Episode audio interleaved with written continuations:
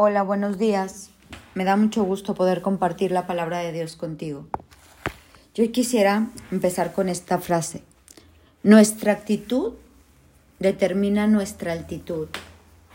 Dios espera que nosotros tengamos una actitud firme y estable en medio de las cosas que pasan en este mundo. No podemos dejar que una mala actitud robe nuestra altitud. Y mientras pensaba en esto, se me vino la historia de Daniel y sus amigos. Daniel y sus amigos eran hombres de gobierno, hombres que estaban sometidos al rey Nabucodonosor. Y este rey en un momento de su vida era un poco soberbio. Después Dios lo tocó y te he hablado de él que volvió en sí. Pero antes de eso, él hace una estatua de oro y quiere que todos se inclinen ante esa estatua. Y estos hombres, Daniel y sus amigos, eran hombres de palabra, o sea, hombres que tenían una relación con Dios. Y mira cómo dice Daniel 13. Sadrac, Mesac y Abednego respondieron al rey Nabucodonosor diciendo, no es necesario que te respondamos sobre este asunto. He aquí nuestro Dios a quien servimos, puede librarnos del horno de fuego ardiendo y de tu mano, oh rey, nos librará. Y si no, sepa, oh rey, que no serviremos a tus dioses ni tampoco adoraremos a la estatua que has levantado. Imagínate.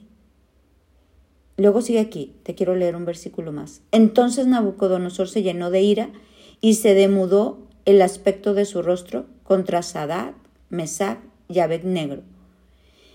O sea, estos hombres servían a Dios, habían dedicado su vida a levantar el nombre de Dios en alto.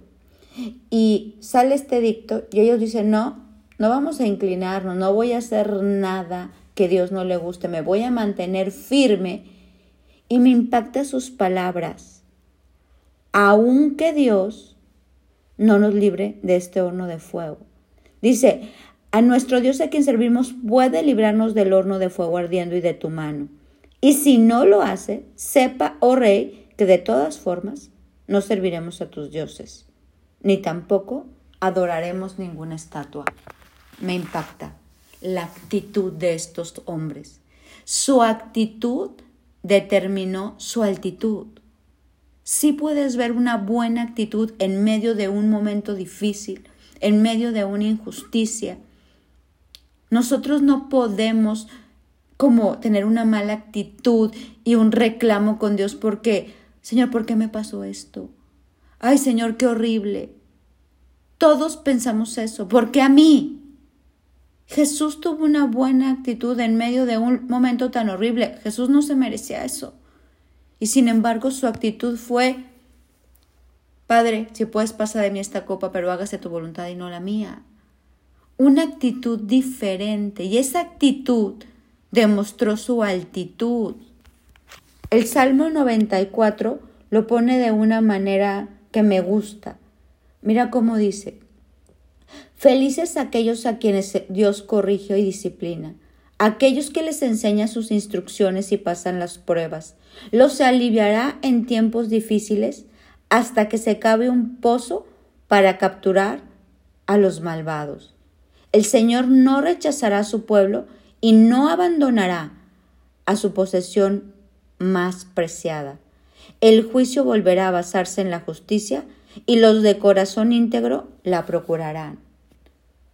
Esta actitud que tuvieron estos hombres no robó su altitud. Ellos siguieron estables, firmes, fieles a Dios en medio de tanta persecución. Ellos siguieron fuertes. Y mira cómo termina esta historia. Ya ves que este rey se enojó muchísimo y ordenó que el horno se calentara 7 veces más de lo acostumbrado. Y mandó hombres muy vigorosos que tenían su ejército para que ataran a Sadrac, Mesac y Abednego para echarlos al horno de fuego ardiendo. Entonces estos varones fueron atados con todos sus mantos, sus turbantes, sus vestidos y echados dentro del horno de fuego ardiendo. Uno puede decir qué injusticia, pero ¿cómo estos hombres te han dedicado la vida? Señor, estos hombres, ¿por qué se merecían esto? Pero ellos no tuvieron esa actitud, no dijeron Dios te pasas, porque a mí yo te he dado todo, he sido obediente, ¿qué pasa contigo, Señor? No, tuvieron una actitud diferente. Yo sé que Dios nos va a salvar y si no, me voy a mantener estable y firme en mis convicciones, en mis promesas a Dios. Bueno, ya te voy a leer al final. Dice, estos tres hombres cayeron al horno de fuego. Entonces el rey Nabucodonosor se espantó y se levantó apresuradamente y dijo a los de su consejo, ¿qué no eran tres varones atados dentro del horno de fuego? Ellos respondieron al rey, sí.